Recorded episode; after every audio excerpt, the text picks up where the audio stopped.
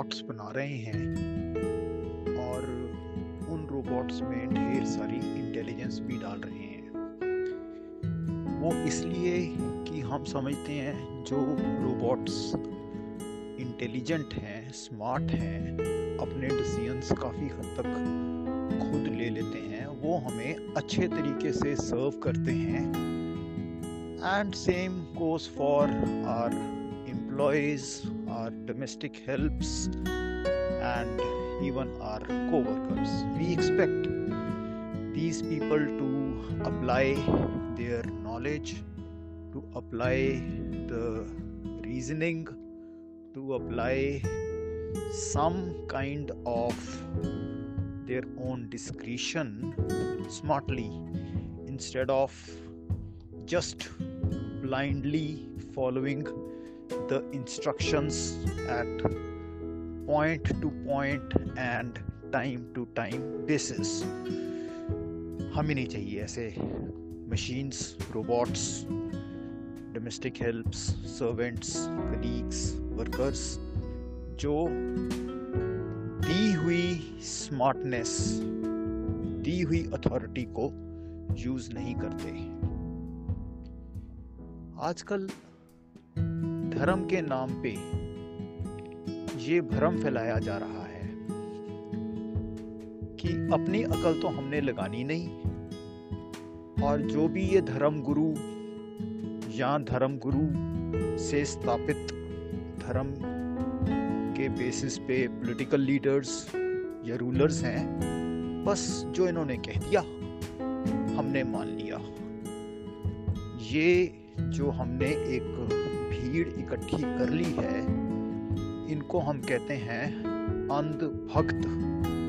और ये अंधभक्ति हमारे खून में, हमारे संस्कारों में, हमारे धर्म के जो सो कॉल्ड लीडर्स हैं, उन्होंने धर्म ग्रंथों को गलत इंटरप्रिटेशन देकर लोगों के बीच में फैलाई गई है। आप किताब पढ़ लीजिए। कहीं पे भी कृष्ण जी ने नहीं कहा। अर्जुन, तेरी औकात ही क्या है? तू मूर्ख है। तू समझता ही क्या है? जब मैंने कह दिया, है तो है। तेरी कैसे जुर्रत कि तू मेरे बनाए हुए सारे संसार को और उनके नियमों को चैलेंज कर रहा है, सवाल कर रहा है, प्रश्न कर रहा है? ऐसा तो पूरी गीता में कहीं पे भी कृष्ण जी ने ऐसा नहीं कहा, बल्कि जो जो भी प्रश्न अर्जुन करते गए, उनका जवाब भी देते गए, उनको इनकरेज भी करते गए, उनको रैदर इंस्टिकेट करते गए कि अच्छा और पूछ। इसका तो ये जवाब है, तेरे मन में जो और भी कोई शंकाएँ हैं तो वो भी उनका भी तो निवारण कर ले। बोल, क्या पूछता है?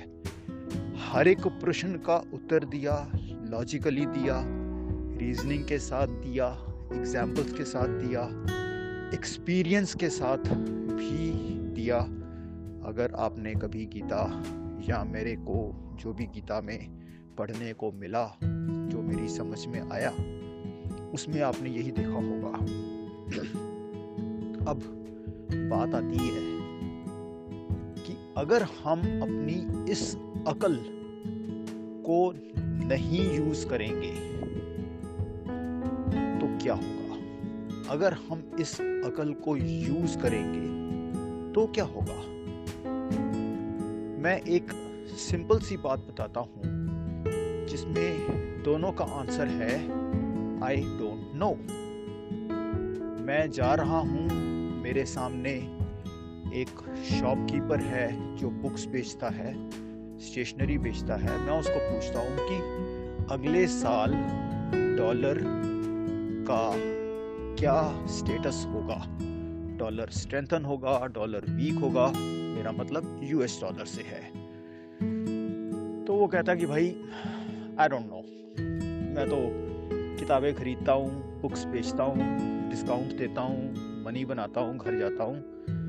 अकाउंटेंसी का थोड़ा बहुत आइडिया है टैक्स वैक्स कटा के जीएसटी कटा के, और that's all I know I don't know about what the status of dollar will be next year फिर मैं जाकर एक बहुत ही रिनाउंड इंटरनेशनली एक्लेम्ड इकोनॉमिस्ट के पास जाता हूँ। उससे पूछता हूँ कि, मेरे को बताओ यूएस डॉलर अगले साल उसका क्या स्टेटस होगा?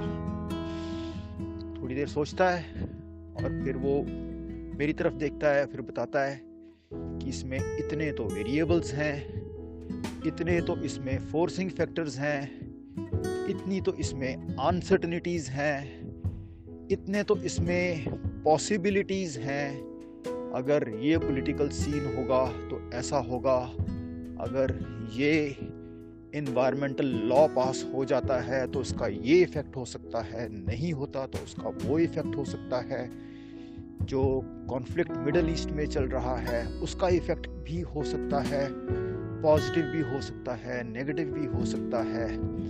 सारे सम टोटल करने के बाद वो कहता है कि with so many things involve in it as I foresee it is not possible for me to say कि इसका डॉलर का अगले साल स्टेटस क्या होगा? तो मैं बोलता हूँ कि सो वॉट इज़ यू से इन कंक्लूजन वो कहता है आई डोंट नो अब इस इकोनॉमिस्ट के आई डोंट नो और वो बुक सेलर के आई डोंट नो में बहुत फ़र्क है। जो बुक सेलर का आई डोंट नो है, वो आउट ऑफ़ इग्नोरेंस है और जो इकोनॉमिस्ट का आई डोंट नो है, वो बड़ा well informed I don't know है।